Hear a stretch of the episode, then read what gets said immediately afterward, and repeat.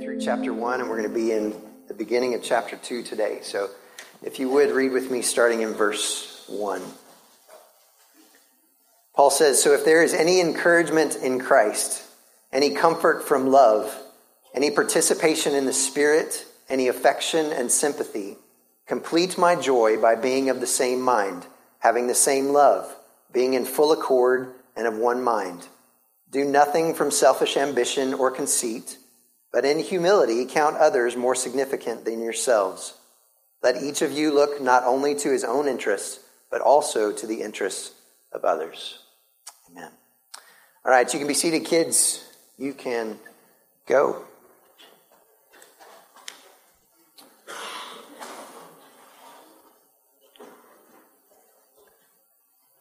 All right, so this morning we're going to take a break from Malachi we're going to continue our walk through Philippians that I began last year.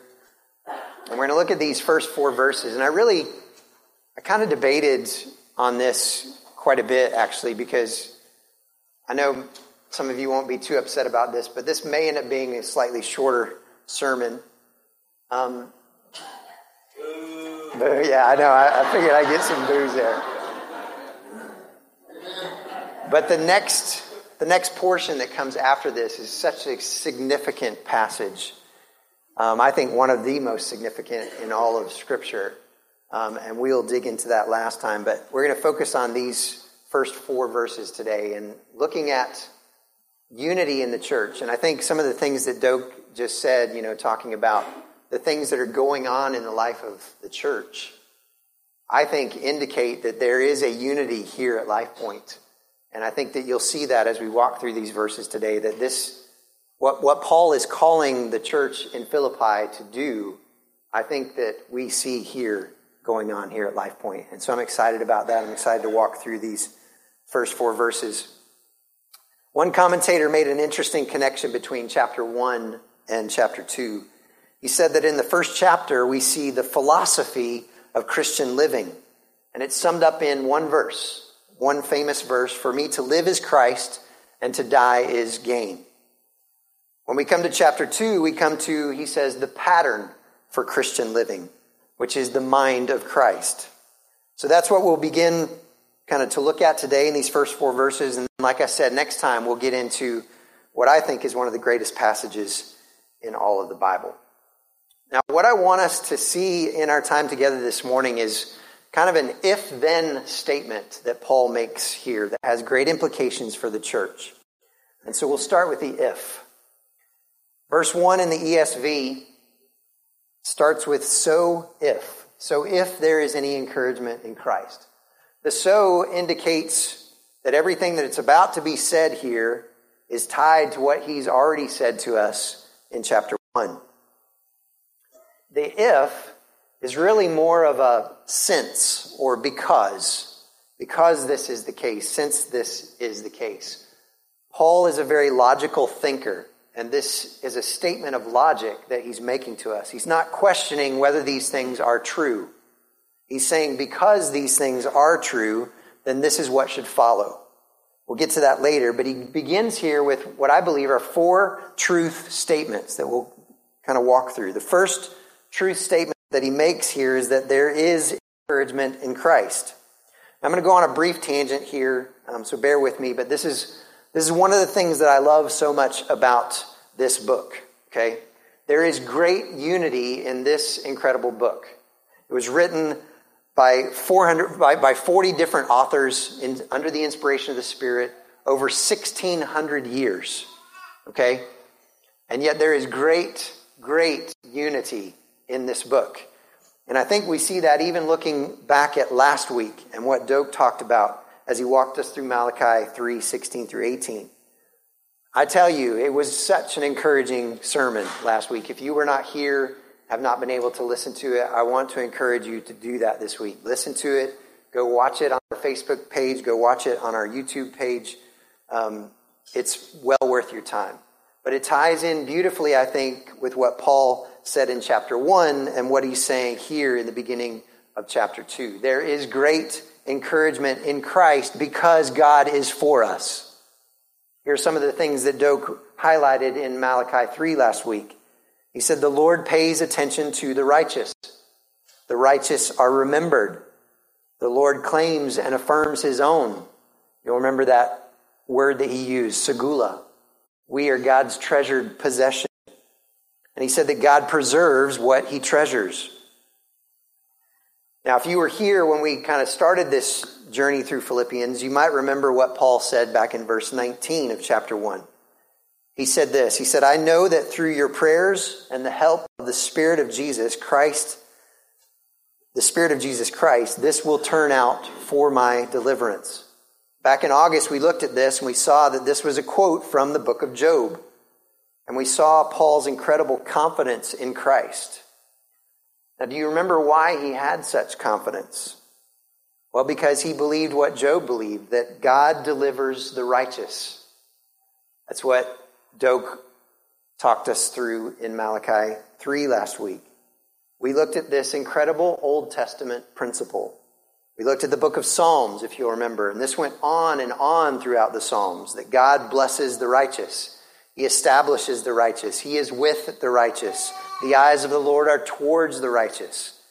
Over and over and over again, we see this repeated. And that's what we looked at last week in Malachi, the things that Doak walked us through. And here again, it's being reinforced in Paul's letter to the Philippians. We can rejoice even in the face of death. We can be confident because of righteousness. We can rejoice because God will deliver us. He may deliver us in this life or he may deliver us eternally, but he will deliver the righteous. That's his word's promise. And that's what Paul's saying here in chapter 2, verse 1. There is encouragement in Christ. There's no question about that.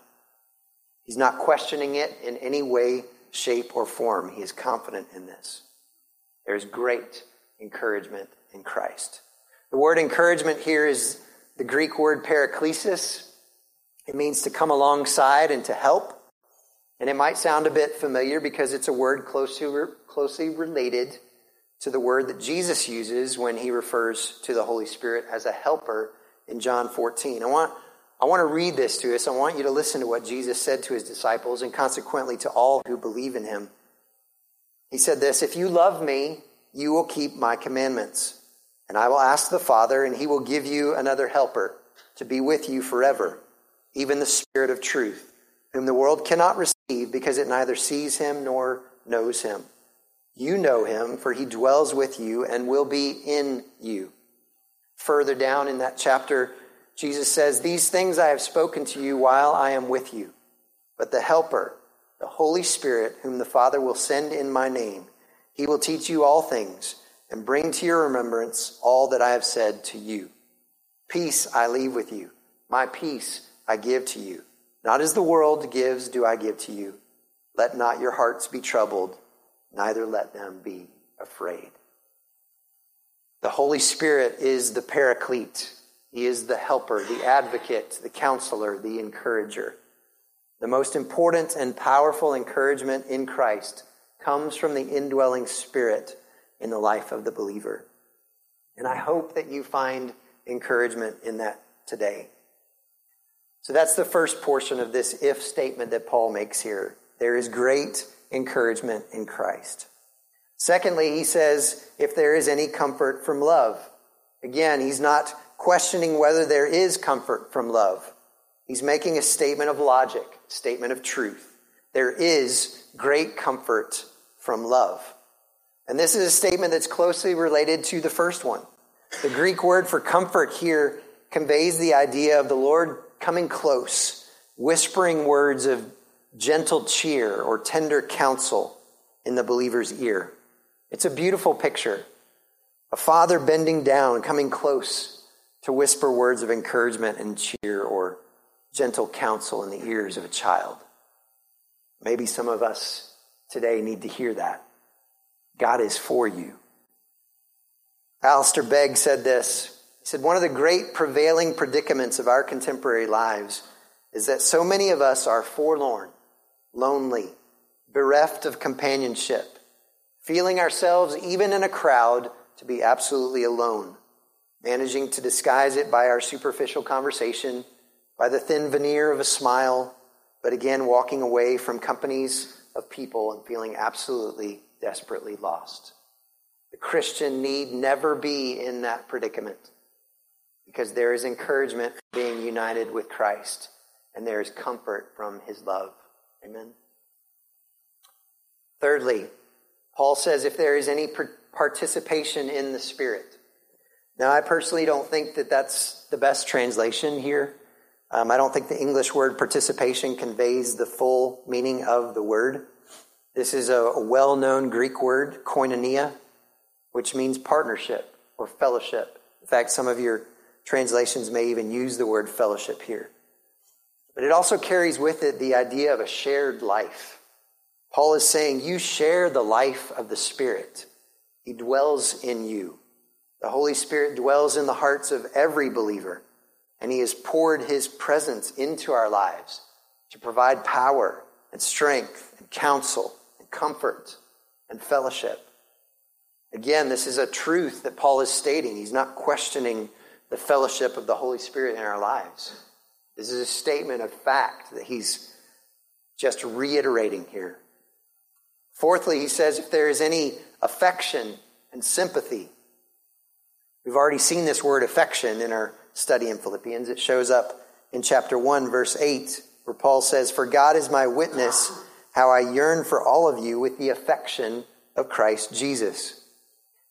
I mentioned this when we looked at that verse, but the Greek term here refers to the bowels the bowels were, were regarded by the Hebrew people as the seat of tender affections, kindness, benevolence, and compassion. This was a deep seated emotion that is it's supernatural. It's given by Christ to those who belong to Christ. And God has extended his deep affection and compassion to every believer. So if there is any encouragement in Christ, any comfort from love, any participation in the Spirit, any affection and sympathy, then what? So here begins this then statement. Paul says, Complete my joy. We've already learned in chapter 1 that Paul is rejoicing in the midst of difficult circumstances. He's rejoicing because the gospel message is being proclaimed. In some cases, it's being proclaimed out of wrong motives, but Paul rejoices nonetheless because it is being proclaimed. The gospel is being declared. So Paul is not lacking joy in his life, but he's asking the Philippian church to take his joy over the top. He's saying, Fill me up. I want to know that you are doing these things. That, he says, will complete my joy. So he goes on here to mention three things that will complete his joy. They all sort of overlap and they all refer to unity in the church. So Paul didn't have very much to say against the church at Philippi, but one slight issue they were dealing with was a bit of disunity. This is mentioned over in chapter 4. If you want to turn there, you can look at it for just a second. Chapter 4, verse 2. Paul says, I entreat Euodia and I entreat Syntyche to agree in the Lord. Yes, I ask you also, true companion, help these women who have labored side by side with me in the gospel, together with Clement and the rest of my fellow workers whose names are in the book of life. So there, there are these two women who had been working side by side, but evidently they've come to some disagreement on something. Paul doesn't go into that with us. But he just encourages the believers there to encourage them to get back on the same page together. So this, this isn't a major issue that Paul's dealing with in the church, but he's just, it's just this gentle warning of let's, let's get back on track. And I think it's something that we always, as the church, need to guard against any disunity that may creep in. So Paul is charging them to be united, to be of one mind. So the first thing that he says, we must be of the same mind. This means simply to be thinking the same way. We must be like minded. 10 of the 23 occurrences of this verb in the New Testament are found in this letter, which means this is a very critical aspect of Paul's letter to the Philippians. I want to read to you what John MacArthur had to say about this. He says, unanimity of thought. You have to think the same way, and that means doctrinal unity. Christianity, he says, is first and foremost about the mind. It's about the renewing of the mind. It's about how you think. It's about tearing down every idea raised up against the knowledge of God and bringing every thought captive to Christ. The very foundation of this unity is truth. Truth, proclaimed truth, explained truth, implied truth, applied truth. It all begins with doctrine. He says it all begins with truth. He goes on to say, he said, you don't get unity from shared emotion. You don't get unity from shared experience. We're not trying to create an experience. We're not trying to induce emotion from you. The church is the pillar and the ground of the truth. And the only unity that is ever going to mean anything is that unity that is con- consistently bound by truth. You can't be of the same mind. You can't think the same way unless you are attached to the same realities. Unity comes when believers think alike. That's to say, when they have basically been surrounded by the truth. And it's that truth that holds them like metal shavings to a magnet, which is the written truth. One thing to note here is that these are not suggestions that Paul is making. These aren't options for us to consider. They are commands. He's writing them as commands to the church. We must be of the same mind. It's non negotiable. Secondly, we must have the same love. This is simply tying back to what he already said in verse 1. The love with which Christ loves us is the love with which we must love one another. That is that deep seated affection that is supernatural and it comes from Christ. Listen to this from 1 John 4. Beloved, let us love one another, for love is from God, and whoever loves has been born of God and knows God. Anyone who does not love does not know God, because God is love. In this, the love of God was made manifest among us that God sent his only Son into the world so that we might live through him. In this is love, not that we have loved God, but that he loved us and sent his Son to be the propitiation for our sins. Beloved, if God so loved us, we also ought to love one another. No one has ever seen God. If we love one another, God abides in us, and his love is perfected in us. By this we know that we abide in him and he in us, because he has given us his Spirit. And we have seen and testified that the Father has sent his Son to be the Savior of the world. Whoever confesses that Jesus is the Son of God, God abides in him, and he in God. So we have come to know and to believe the love that God has for us. God is love, he says again. And whoever abides in love abides in God, and God abides in him. By this is love perfected with us, so that we may have confidence for the day of judgment. Because as he is so, as he is, so also we are in this world. There is no fear in love, but perfect love casts out fear. For fear has to do with punishment, and whoever fears has not been perfected in love. We love because he first loved us. If anyone says, I love God and hates his brother, he is a liar, for he does not love his brother whom he has seen.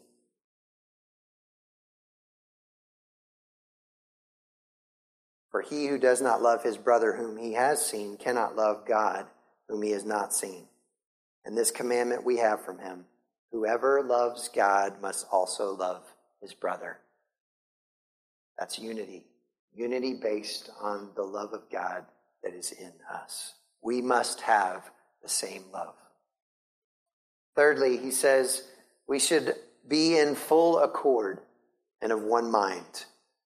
Full accord is, is a, I think it's, it's a great, it's a really cool Greek term. It comes from two Greek words, one meaning together and the other meaning soul. And it's the only use of this term in Scripture. And some have even suggested that it was a term that Paul coined. It means one souled.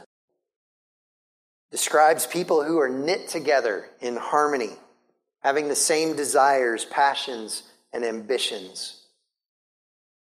As a church, we are to be one souled. Paul calls for this type of behavior in some of his other letters. Romans 15, 5 and 6 says, May the God of endurance and encouragement grant you to live in such harmony with one another, in accord with Christ Jesus, that together you may with one voice glorify God the Father of our Lord Jesus Christ. 1 Corinthians 1:10 He says, "I appeal to you, brothers, by the name of our Lord Jesus Christ, that all of you agree, and that there be no divisions among you, but that you be united in the same mind and the same judgment." 2 Corinthians 12:11 He says, "Finally, brothers, rejoice." Aim for restoration. Comfort one another. Agree with one another. Live in peace. And the God of love and peace will be with you. I think it's important to note here that Paul's not asking them or us to be carbon copies of each other. God's created us as individual beings. To be of one mind is to let the mind of Christ be in you. And that permits differences of expression differences in gifts, differences in methods of service, and even differences in minor doctrines. But we are to be united. We are to agree. And I just think that's one of the things that I think is beautiful about Life Point. I see great unity in this church. There's very little disagreement that goes on.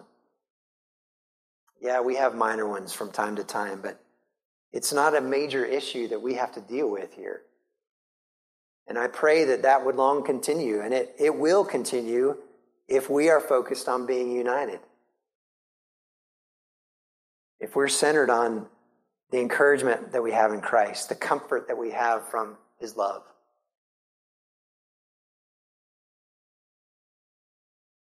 So, Paul's given us the if He's given us the then, and now I think he's going to lay out the how. Three more things here. First, he says we are to do nothing from selfish ambition. He referred to selfish ambition in chapter 1 because he was dealing with people who were preaching Christ out of selfish ambition. He said, Some indeed preach Christ from envy and rivalry, but others from goodwill.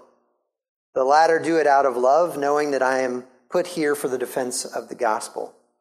The former, he said, proclaim Christ out of selfish ambition, not sincerely, but thinking to afflict me in my imprisonment.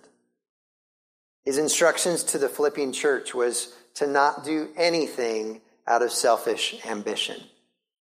James also addressed this in his letter. James 3 14 through 16 says, But if you have bitter jealousy and selfish ambition in your hearts, do not boast and be false to the truth. This is not the wisdom that comes down from above, but is earthly, unspiritual, demonic. For where jealousy and selfish ambition exist, there will be disorder and every vile practice. Selfish ambition leads only to disorder and to disunity. And so we must guard against that. Secondly, he said we are to do nothing from conceit. It's a very similar term, and it refers to the pursuit of personal glory. The pursuit of personal glory is the motivation behind selfish ambition. Galatians 5:26. Paul says, "Let us not become conceited." Provoking one another, or envying one another. Paul also warns Timothy in 2 Timothy 3. He says, But understand this, that in the last days there will come times of difficulty. For people will be lovers of self, lovers of money, proud, arrogant, abusive, disobedient to their parents, ungrateful, unholy, heartless, unappeasable, slanderous, without self control, brutal not loving good, treacherous, reckless, swollen with conceit, lovers of pleasure rather than lovers of God, having the appearance of godliness, but denying its power. Avoid such people, he said. So conceit's right there listed with all that other stuff that Paul lists off. In contrast to these two things, Paul says we should be humble. That's the third thing. Be humble. Put others before yourself. The scriptures speak extensively about humility. It is to be a mark of the believer's life. Just read a few of these. Proverbs 22 4. The reward for humility and fear of the Lord is riches and honor and life. Zephaniah 2 3.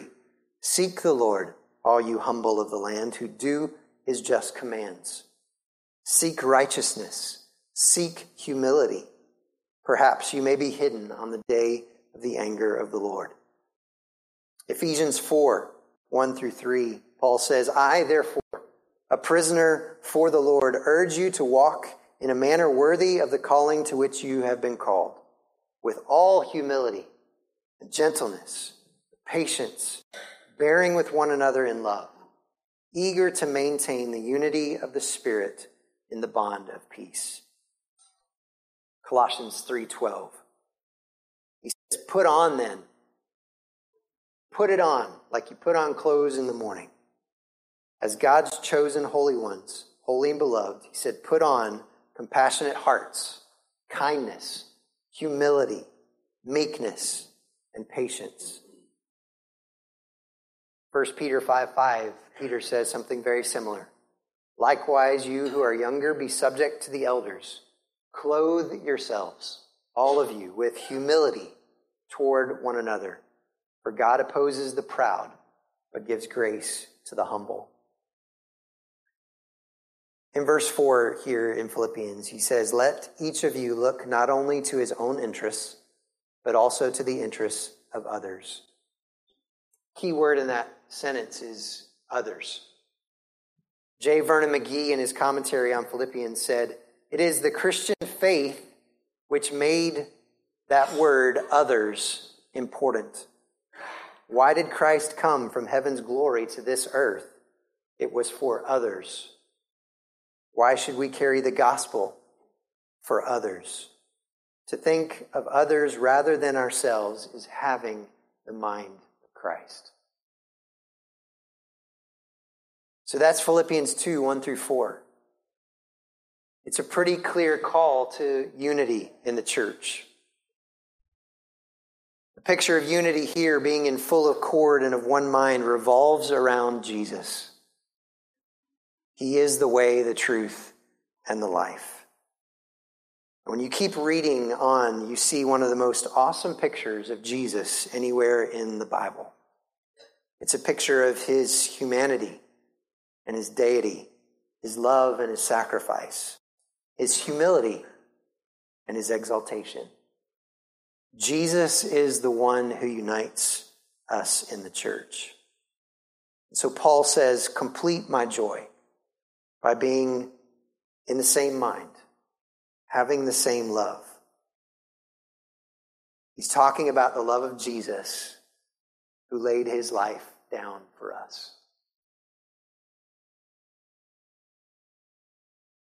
When we look to the interests of others more so than our own, and I think that's interesting there. Paul doesn't say to ignore your own interests but we're to look to others' interests more than our own. When we do that as the church, we're all taken care of. We become less and less selfish. We become more and more selfless because we see others more than we see ourselves. And when we do that, when we can see others more than we can see ourselves, we can see what people are going through. We can see the hurt in people's eyes. We can see the pain. And then we know how to pray. We know how to talk to them. We know how to encourage them. because we're thinking less of ourselves. When we see this in the world around us all the time, when we're focused on ourselves, we lose sight of other people. We walk right past people who are hurting because we don't see it. We're too focused on me. The world will scream at us all this week chase your dreams, follow your heart's desires. Make your way to the top, no matter what it costs. And all of that goes contrary to what we've read here today. We must be a people who put others first. That's what creates unity in the church. And I think that we're good at that here at Life Point, and I want to commend you as a church for that. I think there's always room for us to grow in that. And that's my challenge to us today. So we'll leave here thinking about these things this week. Who are you going to run across this week that needs you? Are you going to have those spiritual eyes open to see their need? Or are you going to blow right past them because you're too focused on yourself? Let's be a people who pursue Christ first, who put others before ourselves, and are united behind the love of Christ. Let's pray together.